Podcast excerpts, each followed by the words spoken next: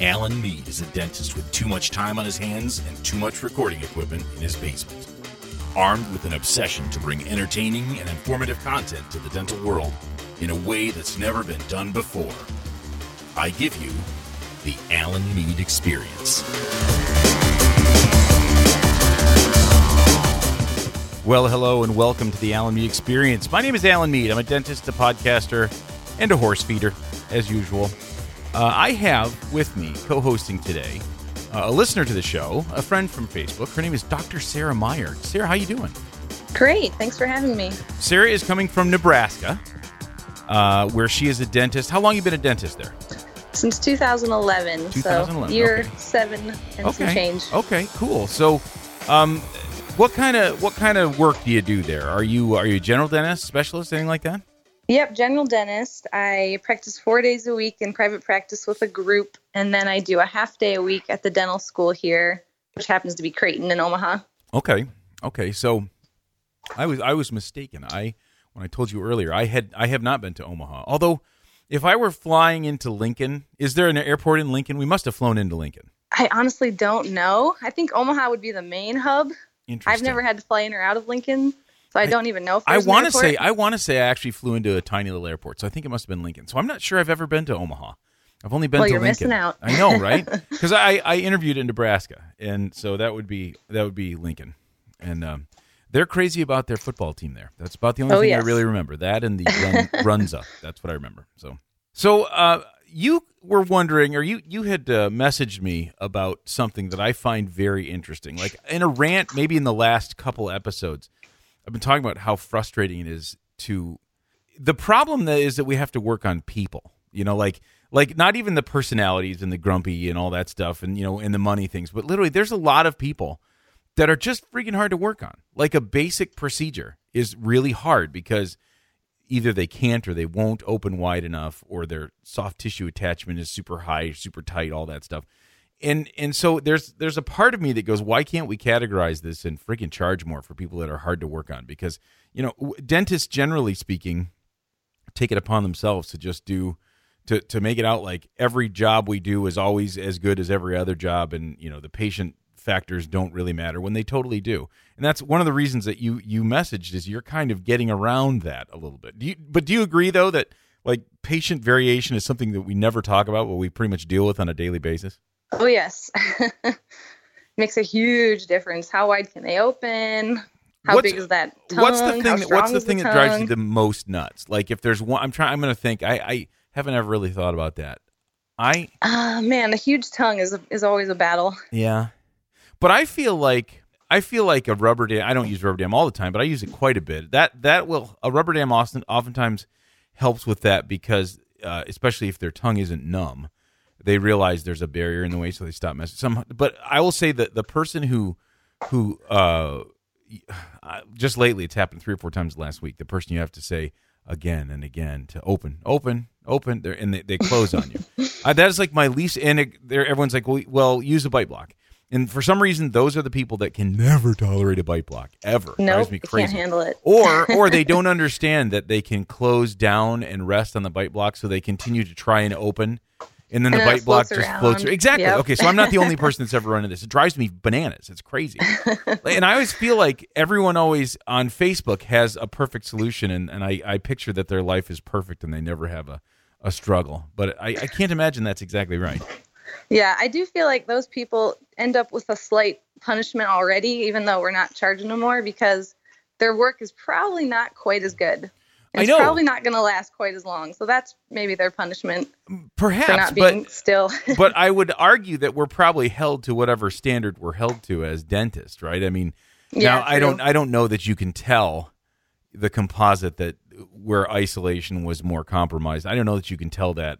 You know, may, you probably you're right. You would tell it more in how long the thing lasts, maybe. But it's just frustrating to me that a patients don't understand this and I, i'm the last guy who's going to stop and explain that you're a pain in the ass to work on and this is why things are going to go poorly although sometimes i feel like they should hear that because if there was anything they could consciously do we should probably give them the chance you know i'd love to say look you know when people do surgery on you, you don't have to worry about it because you're knocked out, and they they make sure they have access no matter what. We don't do that because you're conscious, basically. So yeah, the doctor that I work with, he's been practicing 40 years, and every once in a while, I'll hear him tell somebody, "I can't do my best work if you don't hold still," and like Mhm. he'll be kind of mean, and it usually works. Well, and and I mean, I am not I'm not comfortable being mean, except for the fact that I think you're right. I really do. I think that I think that I think that there's something to that. In other words, when they realize you mean business and that, that it's not, you know, you being a I don't know, I it's frustrating to me. It really is. And I it's something that people don't talk about very much. And I feel like there's solutions that we have, you know, whether that's uh, you know, like an Isolite or a Mr. Thirsty sort of bite block thing, which are pretty good, but they're not they're not a perfect solution either. Uh, rub- rubber dam rubber dam is a good solution in a lot of cases, but you know what? Even my best rubber dam placements don't look as good as the guys on Facebook, no matter how good I try. So so it's like so sometimes it's not as perfect as that. But you have been talking about what you've been doing in your office. Tell me a little bit about a little bit about uh, working with a nurse anesthetist. I'm I'm curious. So, um, yeah, the practice that I joined, they were kind of built up as a sedation practice. Um, and originally, the doctor that started it, he had been doing his own sedation. And then he found it extremely stressful and just was like not putting them as deep. So the patients were still semi awake and talking because I was as deep as he would feel comfortable taking them. Um, they'd had pretty good amnesia, so they didn't necessarily remember it, but they're still being difficult if they're talking to you. I do love I do Um, love the fact that you you like qualify how good of the anesthesia or the amnesia is, which is in all Yeah. seriousness it is though for for a dental procedure. That's what you, you really don't want them to remember anything. yeah, definitely. So yeah, um, we decided that a lot of patients were kind of asking about sedation again because like he was kind of built up as a sedation practice, and so I didn't really want to take that on myself. I was kind of I feel like there's enough to worry about with all the dentistry going on. So we brought in a nurse anesthetist, and it is awesome. I love it. um, so yeah, the the nurse comes in, and the patients pay him totally separately. Um, they pay us a hundred dollar management fee because we have to procure the drugs. He's not legally allowed to procure the drugs. So they pay us a hundred dollar management fee for the sedation, and then they pay him. Um, it starts at six hundred dollars for our area. Mhm. Um, and it's kind of by hours. So if he can do it in two hours, it's six hundred. But after two hours, it, it goes up another hundred an hour or so. Um, Okay. And yeah, so they come in. They he checks um, their medical history and make sure we kind of pre-screen them if there's some major red flags. Then we make them get an H and P from their medical doctor. Um, so we're kind of covering ourselves a little bit that way. And I mean, if they have absolutely no airway and if they're teeny tiny little mouths and you know maybe morbidly obese and you know factors that Sure. would just make sedation extremely difficult then we might not do it but most people are are candidates and yeah i love working on asleep people Well, it's okay. Let me let me dig into that a little bit. So, do you um do you do you do the screening of the patient and then kind of pass that on to the nurse anesthetist? In other words, for medical, I mean, like you know, any adult patients that are 50 plus years old are taking a lot of medications. A lot of them have some complicated medical history. How who is I, I hate to even put it this way, but who's liable for that? In other words, like do you screen them and then the nurse anesthetist does another medical screening for because they're Yeah, they're the kinda do specialist double yeah, they're the Yeah. specialist in anesthesia. So I mean like they they may see red flags that you don't see, right? Right. Yeah. Yeah. If I'm not sure, like if they're if they're young and healthy and there's they're not taking any medications, um, we still kind of run it past their medical doctor. Um, just say any anything that we're missing, and then so they're they have to get an MD signature that says they're they can have Yep. anesthesia. Yep. Um, and then, but if there's a little more complex, like we had a, a Down syndrome patient this week, um, and so I texted him. I was like, "What are the things we need to be looking for? Like, what do you want to know?" Um, and he gave me a huge list. There's a lot of craniofacial issues actually with Downs, and so we ended up deciding she'd be better off at a at the hospital. Sure, sure. Ah, it's it's tough too because I mean, okay, I I have that has some appeal to me being able to work on uh, asleep patients. Now, Um, what are you? Uh, I guess first up, uh, my best friend does a lot of sedation, and he does some himself. He's moving towards more and more with a nurse anesthetist, and his point is like, you know, the problem is is that you kind of need your attention on the the. That's the way they do it in hospitals too. I mean, you, you someone's responsibility is making sure that patient is airways okay and they're doing okay and all that stuff.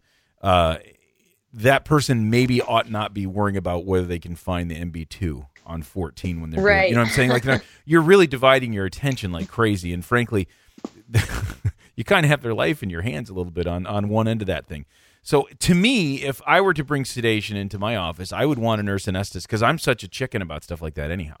So I mean that's Yeah. that's what I would want to do anyhow. So what tell me this, what training do you have to do when you're working with a nurse anesthetist? Do you have to go through all the the same kind of training you would if you were doing it yourself or not really?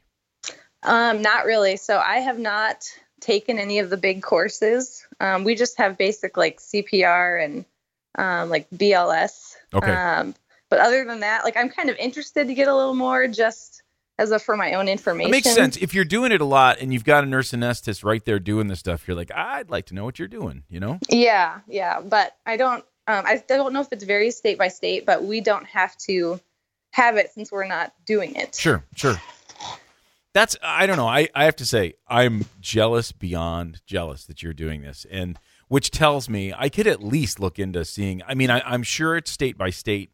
What's allowed is is different Yeah. in state by state, and I I won't lie to you. I haven't even looked, and I'm like, man, Yeah. there's, there's a lot that I would love to do on sedated patients. Now, so so the the patient pays you a hundred bucks because you got to get the drugs which would mm-hmm. probably be a problem for me because I just don't even want to dabble in that anymore with my addiction history. But I know that that's not a huge thing for a lot of folks. But I know I, I've done some research since then, since then, realizing that even just storing those drugs and getting them, you need to you need to be you know crossing the T's, dotting the I's on that stuff.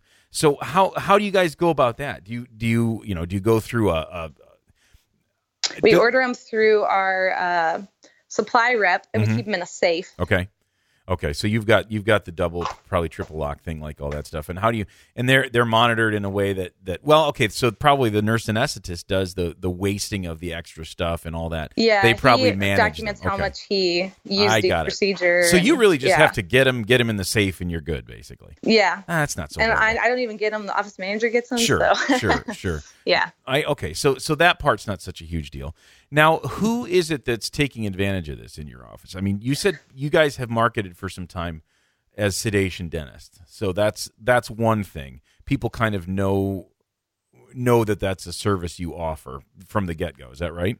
Right. Yeah. We don't necessarily advertise like um, actively, but over the last 40 years with the other guy, he had been doing a lot of it. So kind of word of mouth. Um, and so a lot of patients had come originally because that was the only way they would get treatment done. And they're like, what do you mean he's not doing it anymore? We, so we kind of were like, oh, we need to figure this out. Um, so yeah, we see a lot okay, of, so does does he do with a does he do it now with a nurse anesthetist too? he doesn't do it at all. He's, Interesting. he's down to two days a week. He's just kind of, Okay, okay. on so the- he's he's on the way out. He's sort of in retiring mode. Okay, so so, uh, but what's cool about that is you sort of picked up his shtick from a while back and are doing it in a little different way. I like that a lot, by the way. I think that's very cool. That's okay. So, how did you connect with your nurse anesthetist? Um, so at one point in time, the previous doctor was like, "Well, I don't really. This is kind of stressful. I don't really love doing this with doing all of it." So he had previously worked with him a few times, but um, uh, the previous doctor didn't feel comfortable putting him very deep, and the nurse anesthetist takes them pretty deep, where they're they're snoring, like they're they're not awake at all. Yep. Um, and so he didn't feel really comfortable with that. And so they just kind of stopped working together, not out of any animosity, just comfort level. I, I you know I have to say though that it doesn't surprise me um, that comfort level comes into it because you're like it's not something that we were you know okay oral surgeons do a lot of this but they were trained on this and this is that you know they're they have a level of comfort that's like that's like in sedation that's that's quite high whereas you know that was part of the curriculum and they went to school for an extra four years or whatever this was something they were doing on a regular basis i don't see that becoming you know you'd have to do a lot of that kind of thing, I think, before you got comfort level. Where nurse anesthetist also, where this is what they do training wise. Now, my question for you: Does your nurse anesthetist only do dentists, or are they OR as well? Are they? Or is, I mean, he started off as a uh, doing everything, but he's gotten busy enough in Omaha. He goes between a couple of practices. Okay. That he's full time dental only. That's very cool. That's I mean like I and I think that that probably happens in in big enough towns where where they can do that. I wonder if it's going to be it's a smaller a smaller town like where I am is might be a little yeah harder. you probably not probably not have the same. I don't know though availability. I could, I could certainly I, I need like I said I literally haven't checked so I don't even know. So okay so you've got a nurse anesthetist you're pretty comfortable with. How do you have like a standing date where you put those patients in? Or, or does do you schedule to you know on days that you know the nurse anesthetist is available? How does that work? Um, yeah, so he has a, a, schedule that we have availability to check and see what days he has free. Um, we've been doing not quite every Wednesday. We're not quite that busy, but maybe twice a month. Um, we usually, for whatever reason, Wednesday is a good day, mm-hmm. and we book out um, when, when, possible. That's a sedation day, mm-hmm. and so um, we go back to back. Usually, it's just two patients. Mm-hmm. Most people that are haven't haven't gone to the dentist in 10 years because they're so afraid they have to be asleep for it. So there's quite a bit to do to catch them up. Mm-hmm.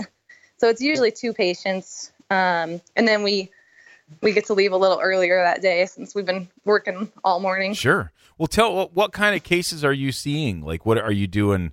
You doing a lot of surgery? You doing a lot of restorative? What like what what's a typical sedation case for someone who's there's been... the full gamut. There's Sure. people that won't let their let anyone even clean their teeth without sedation. Mhm.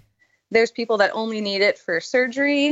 Um, i did a full mouth two weeks ago um, just extractions and dentures. Um, and then i think the patient in the afternoon we ended up doing one crown one filling. So um, yeah just whatever the patient needs Interesting. basically.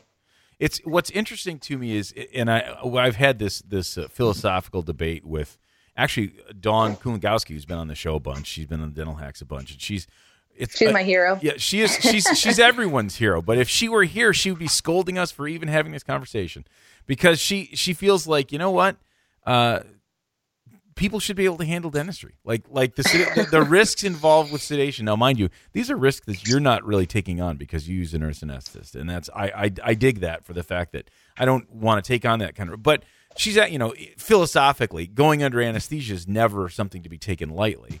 I think a lot of people who are familiar with and comfortable with it would say it's not that big of a deal, but it's a risk that you may not have to take if you could just suck it up. The question is for people who've gone this long, clearly they're not making any behavioral changes. You know, they uh, her Dawn's solution is, you know what? Go to therapy first. Go to therapy first and get get your get your phobia taken care of.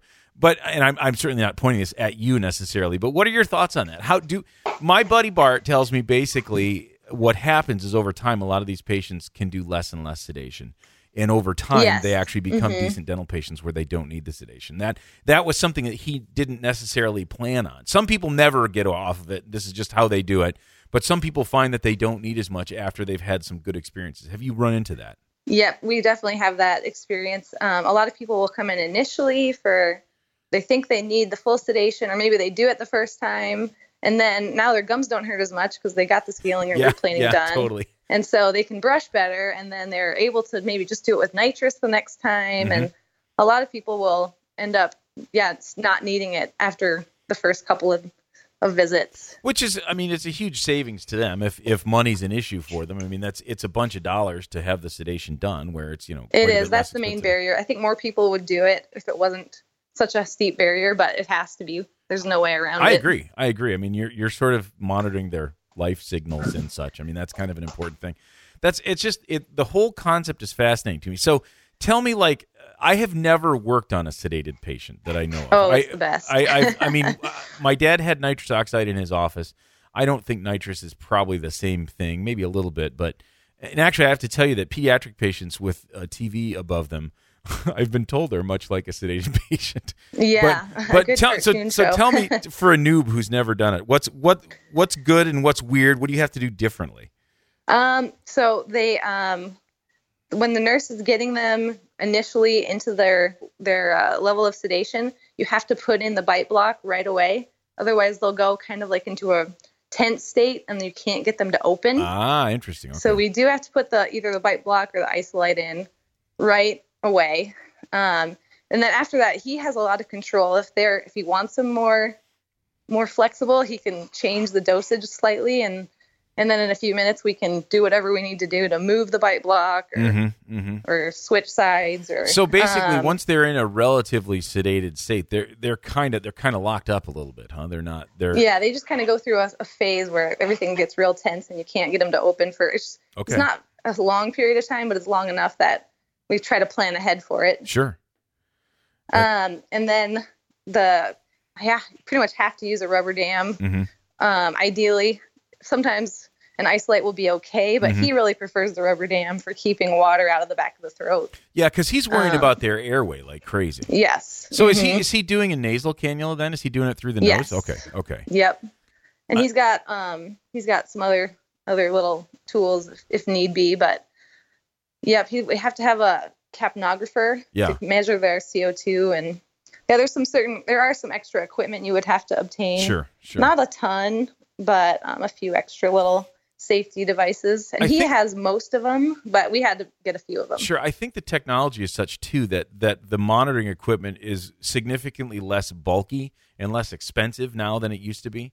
Used to be that it was a re- it was a really expensive deal, and and I mean like you almost need to have like an OR set up in your. And I've been in uh, a couple operatories where they're doing. It's not. It isn't. It isn't so obnoxious to have that set up anymore. So I, and I do. Th- I think the technology is is aiming towards being able to do this more you know in a whether it's a dental office or or some other kind of non-operating room situation so it's not it's not over the top and and I know that it's it's several thousand bucks but once you get it it's kind of durable equipment that doesn't change very much Yep, I think the main requirements are you have to have room for a, a wheelchair. Mhm. Um, so maybe some ops would be too small. You have to have portable oxygen, Mhm. which most people doing nitrous Yep. would have anyways. Yep. Um, you have to have uh, the reversal drugs on hand, sure um, and then your standard emergency kit. That's not too bad at all it's even less than I, think thought that's so pretty much all of do you guys yeah. have that you guys have the little thing you put on their finger for CO2 or, or Yep, yep, saturation do or have whatever all the- that yeah the sure oxygen. sure Yeah, sure but and then he I mean- brings the capnographer. Okay. Yeah. Okay. But I mean, honestly, the oxygen saturation thing is that's that's a few hundred bucks. That's like not even expensive anymore. That's Yeah. pretty typical stuff. So Yeah, no, and the best part is so he comes in, gets them sleepy, and then you don't even use topical because you don't want the extra saliva to form. Sure.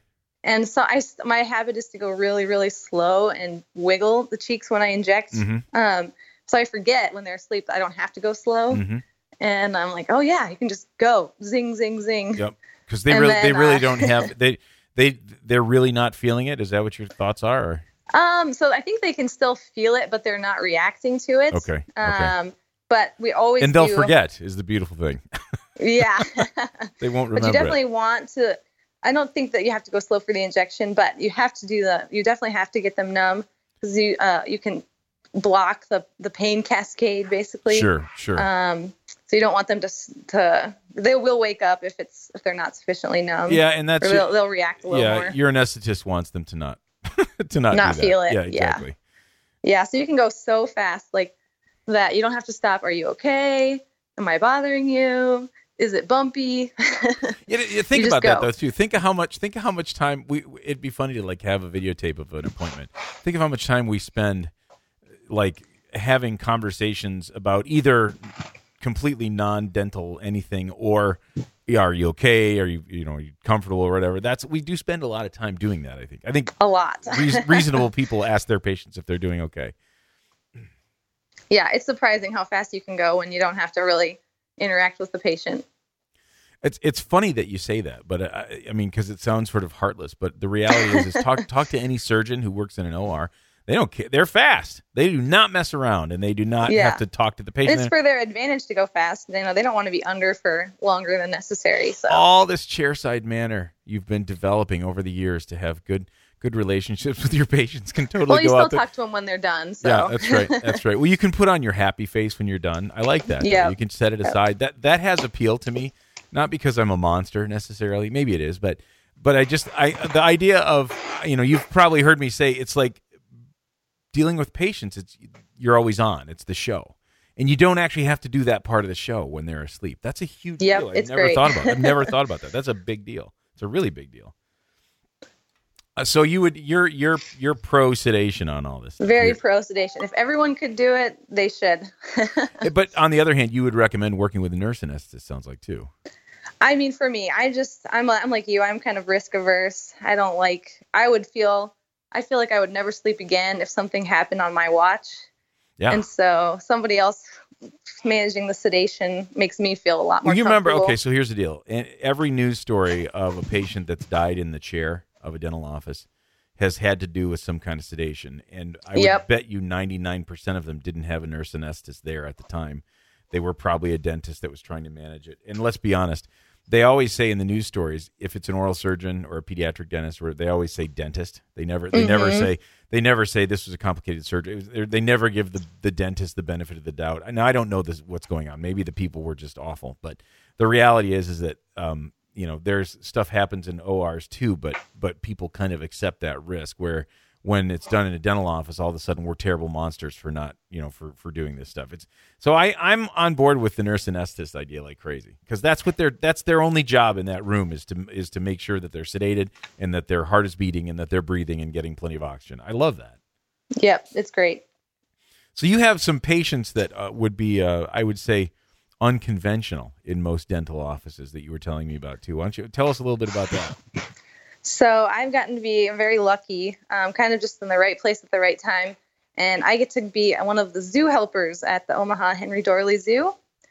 So um, I've gotten to work on tigers, bears, gorillas, orangutans. If I if I could just do that all day every day, that's what I would do. But it's volunteer, so Yeah, I, I yeah. do have to pay off my student the pay loans. the pay's a little rough on that deal. yeah. Yeah. but the patients are the best. That, okay, so so okay, this is amazing. So you work on all these. How long you been doing that? um, maybe about three to four years. Oh my gosh! How often do you get to go in and work on critters? Um, at least six times a year. Oh wow! Um, so my um, the head of the Creighton Endo department, um, he went to high school with one of the vets, mm-hmm. and they're good friends. And the vets were having a really hard time getting this tiger to stop bleeding through his tooth. Yeah. And so they called him, and they're like, "Man, what would you do?" So he came over and he took care of it. And they're like, "Wow, you're way better at root canals than we are. Why don't you just do all of them?" And so when I was a student, he would show these awesome pictures of a white tiger or, Mhm. or a monkey. And then when I graduated, I ended up helping out in the endo department um, half day a week. And his uh, other helper had moved. And I was like, Dr. Beeson, who's your new zoo helper? And he said, nobody else has asked. So I've gotten to help out. I'm, I'm definitely not important. I don't make any decisions. I, uh, I wouldn't want to. basically I, wouldn't want to. I just want to be able to say I was there. Like that's awesome. Right. Yeah. Yeah. So I'm I'm extra. He probably doesn't really need me, but it's I get to go, so I'm not going to complain. okay, the Chicago Midwinter some years ago. It's been it's been a while actually. I, I'm I'm bummed that I don't remember the guy's name. If he's if you happen to be listening, you know who you are because he spoke at the Chicago Midwinter for like three hours on being a veterinary dentist. Um, and I have to tell you, I can't remember if I think he was a dentist first and then got into the veterinary side of things, but that's like all he did. So I'm wondering if maybe he's a veterinarian then who trained it. I don't know. In any case, um, vet- veterinary dentistry is very, um, as you probably know, it's it's it's pretty um it's pretty basic. Like it's not like most of the fancy dentistry you see done on animals has been done by a dentist who, who was working with a vet. Like like the veterinarians have. But what I what what I remember most about that lecture is pretty much all almost all veterinary dentistry is endodontics, endodontics or, or surgery. You know they don't. It's basically teeth that have the, the pulp has been exposed in some way or another, typically broken teeth or whatever and and they take the x-ray and what i remember about seeing these x-rays is the roots A lot of it is on dogs. The roots on some of these posterior teeth in dogs is massive. Like and if you take the if you take the tooth out like like the face is going to cave in. Like this tooth is huge on these so i can only imagine what it's like on a tiger or something like that. So the That is the reality exact reason they do the endos because yeah, if they were to extract one of those giant, yeah in canines, that's like a fourth of their jaw. Exactly, exactly. It- It's like maybe I'll, I, I'll look and see if I can find some some photos on the internet. But it's insane. You're just like, okay. So, and the other thing is, like, there is no such thing as really finding a file system that's going to go and clean out the shape of these teeth because they're so different than what what we think of as human teeth. They're these giant pulp chambers. But what I remember is is this guy, and I don't know if this is the case for you guys, but this guy found that that a, a Fuji nine style glass ionomer after cleaning that out is just like that's what they fill with. They just fill those babies with glass ionomer and and you know hope for the best. In a lot of cases, they I think they do I think they do like a, a cleaning protocol like eh, you know conventional endo as much as you can. But the reality is you're you know you're limited a by the fact that you know you've got this snoozing tiger on a table that you don't really want under anesthesia any longer than you need to uh, limitations on how you can do radiography, how you can instrument the teeth, and all that stuff. I, I have to say, I remember more of that lecture than probably most any other lecture I've ever taken. It, it was fascinating. It was absolutely fascinating. So tell me, tell me about that. Tell me, am I, am I wrong? Am I right? Am I in, in the ballpark? in the ballpark. Um, so they do have a lot of special vet um, dental tools, um, and so they usually, you know, these are endangered species, so they plan ahead pretty well Mhm. and make sure we have all the equipment that we need before we before they bring the animal in. Sure. Um, so yeah, there are ginormous files Oh wow. that um, are like as long as your arm, oh wow. and there are um, for the obturation. If it's a primate, we're usually doing gutta percha Yeah. Yeah. the um, but for the yeah the big the big predators the bears and the tigers um, either MTA or um, like a long term MTA. Interesting. Okay, this is the thing.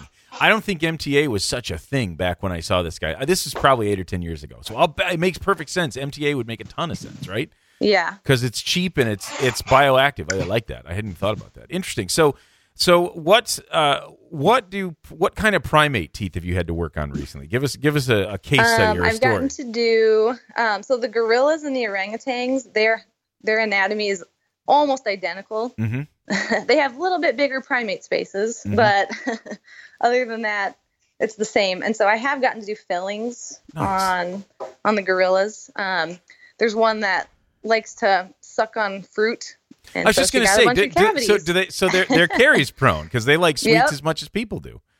yep and uh, i know there was a bear that had a really bad sugar habit and so that bear ended up losing a lot of teeth Well, But, you know, and the uh, other thing is, okay, so so like we a couple years ago we were in the Upper Peninsula of Michigan, and uh, they had they have a, a a little zoo, and it's really funny. You'd think, geez, the, the UP is sort of a tourist trap in the summertime right now, and uh, you'd think this zoo would be really cheesy. You know, it was great. It was an awesome little family zoo, but they have this they have this little tube you can buy an apple, and and and you can put the apple through this tube, and it'll go down into the bear habitat. This was one fat bear, and he, I like bet. like you said, eating fruit all day long. So I'm thinking to myself, and of course, you know, bears are no different than people. Given a chance, you don't have to work for it. Sit in the shade and eat sweets. Why wouldn't you? So I so that you're you're saying that bears can get cavities is what you're saying. yep yep Nice. yep gorillas and orangutans too That's really funny. That's really so. Orangutans are are also sweets people, sweets animals. yep Interesting. I don't, you know, I didn't even. So, and their teeth are similar enough to human teeth that like you're able to use composite or amalgam or something like that. Yep. Okay. Yep. What- Um, so with the depends on the animal. Um, sometimes they want us to because they're so heavy. Like the black bears Mm-hmm. are so big and so heavy that it's easier to work on the floor of their cage than to bring them into the hospital. Sure. And so if we're working on the floor of a cave, we're probably using amalgam. Less equipment. Yeah. Yeah. Yeah. Probably your yeah your isolation is probably less than optimal too. So you. Yeah, we do don't usually use rubber dams. They're Yeah. harder to. to We we need to get uh, we need to get Lou Berman from from Berman Instruments to come up with a um a rubber dam retainer for a bear. If there's a person who could do it, it's probably him. I'll get on that. That's hilarious. Yeah. The the creepiest thing about the bears is they their mouths continue to move even though when they're sedated and they're um you know they're not gonna wake up and hurt you supposedly but Mhm. their lips and their tongue will, will move when you're when you're in their mouth and they said oh yeah that's just a bear thing they're gonna move the whole time Wow. i'm like oh yeah, that's that's hard to that's hard to. Uh, I, I a bear's mouth moving while I'm working on it that kind of freaks me out a little bit. that's funny. I mean, that's good for you. That's so cool. So bears, uh, orangutans. What's what's the what's the most exciting animal you've worked on? What's the what well, was the, the, very first one? I got to do was a Siberian tiger. Um, wow. And so we started, I think he needed a root canal first. And then they found all these resorptive lesions along the gum line. Um, and so I guess it's common in felines, large and small, to get resorption. And so I ended up going back in and doing a bunch of glass ionomer fillings Okay. on the on the Siberian tiger. Wow, that's so cool.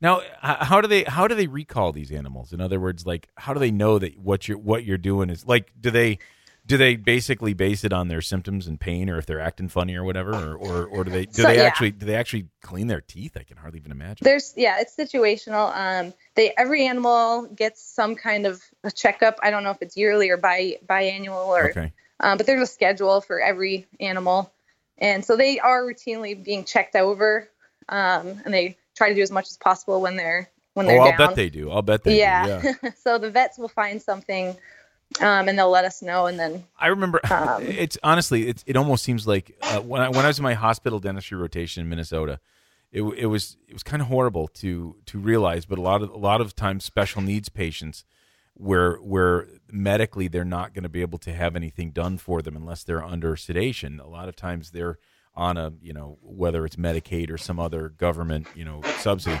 They they go to the hospital every year or two for and basically everyone is is on call and it's go time. As soon as they're under the dentists go in they take the x-rays they do the exam and do whatever needs being done. If they have any problems like a lot of times they're diabetic and they have foot troubles any you know basically anything that might need to be looked at checked up because they're not going to be able to do it otherwise that's how they did it, sounds like that's how they do it at the zoo that's yep. I- I- I except for more extreme because these are endangered animals. And so, for instance, when I was working on the tiger, they were harvesting sperm because they oh, didn't wow. know sure how long his uh he was he was an older tiger yeah and his he was not he had not produced enough offspring to so they keep track of the Sure. genetics very closely how Sure. many how many tiger cubs from this male how many tiger cubs from this male so he didn't have enough cubs to warrant uh not producing again so they were harvesting sperm from him Wow. Wow. Well, they, got to get the job done when he's under, though. That's the story. How does how does one sedate a tiger? Like, do they, do they do they? Were you there for the sedation? Um, so sometimes, not usually. So it's different per animal this time as well. So some animals have been um, they they work with them, like the gorillas. Um, will are have been trained to come up to the cage and let the vets inspect them through the bars of Nice. the cage. Yeah. And so some animals, like I I know one of the lions, would allow you to allow the vets to like draw blood from his tail. He'd Really? trained Really? to uh, come up to the cage and do certain things.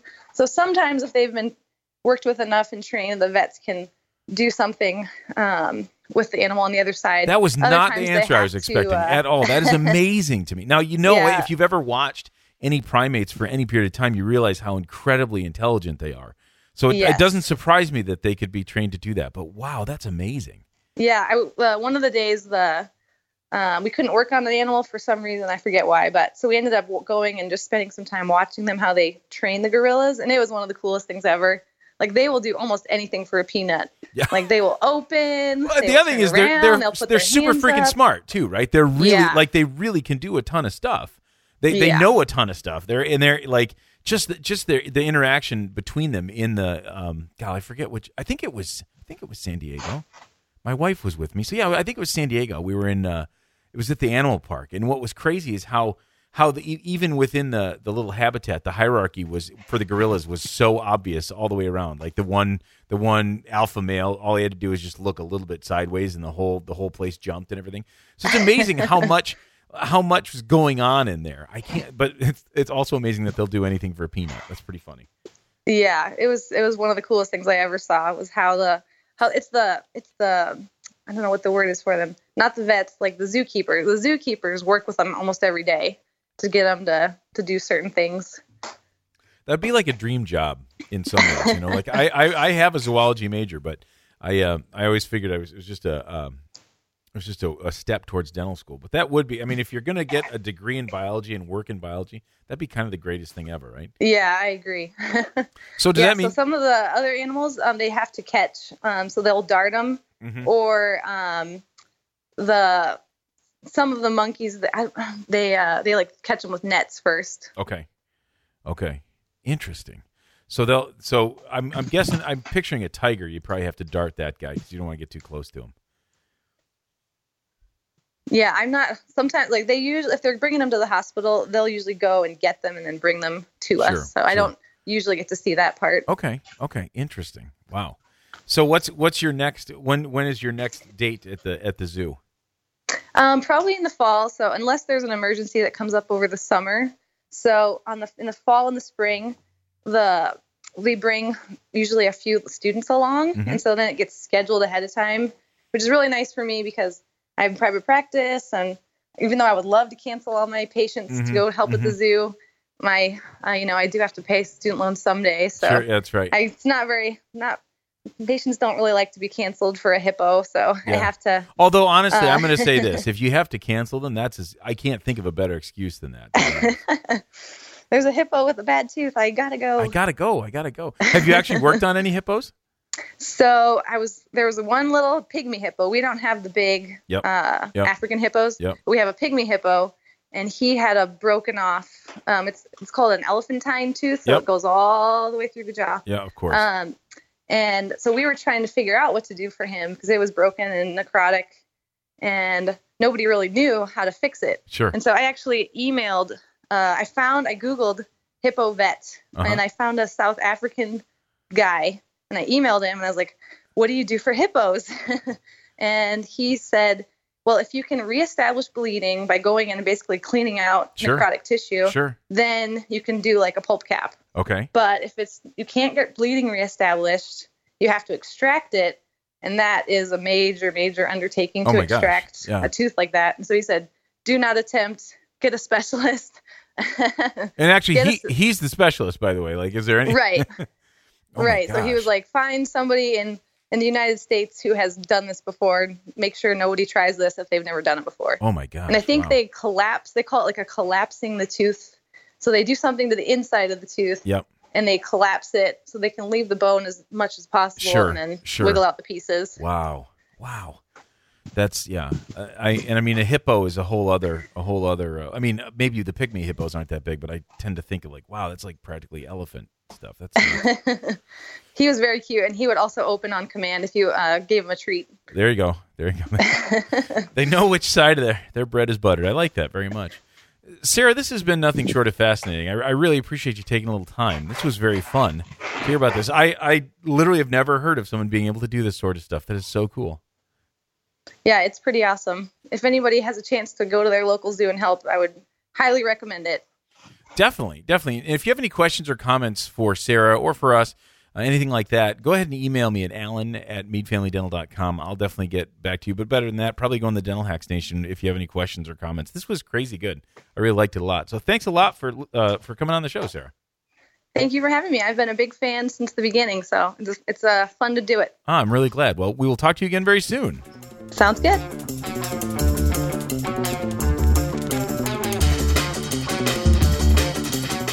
If you like the Alan Mead Experience and you want a little bit more uh, conversation, join our Facebook group, the Alan Mead Experience uh, group on Facebook. To get in, you have to have a password. Password is going to be either Premier or Cosmedent. You get in, good conversations there, good fun, and we'll talk to you again next time.